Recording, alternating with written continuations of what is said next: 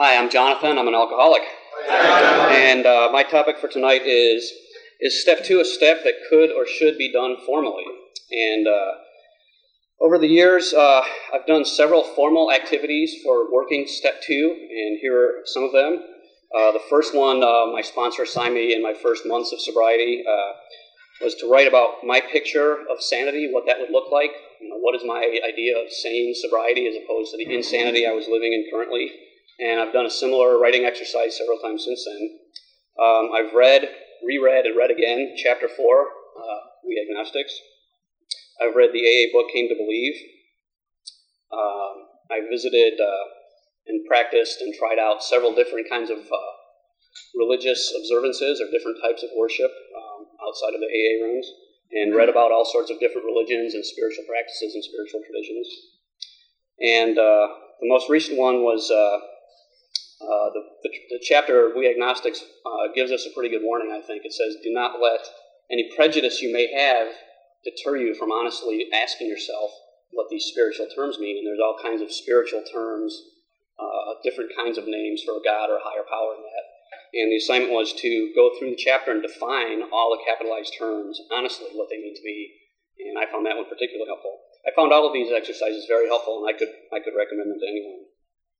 Some of my experience with step two early in recovery uh, as a recovering atheist when I came in, um, the main thing that struck me in going to AA meetings was that I saw recovery in other people, you know, people who were like me, who drank like me, who had, uh, you know, problems with God like me, and I saw their lives getting a whole lot better. And that gave me faith that, yes, there is some kind of power that could help me. You know, whatever that power is it was working in AA, that was what was going to help me. And uh, even though I had some qualms about believing in God, I, I chose to believe. You know, I just made a conscious decision. I'm going to believe uh, because I had to, you know, because my life was unmanageable. I really had no choice, but I had to believe that there was some kind of power that was going to help me. And I was willing to be willing to believe. You know, even though I didn't quite really, I couldn't just say, yes, absolutely, I believe in God.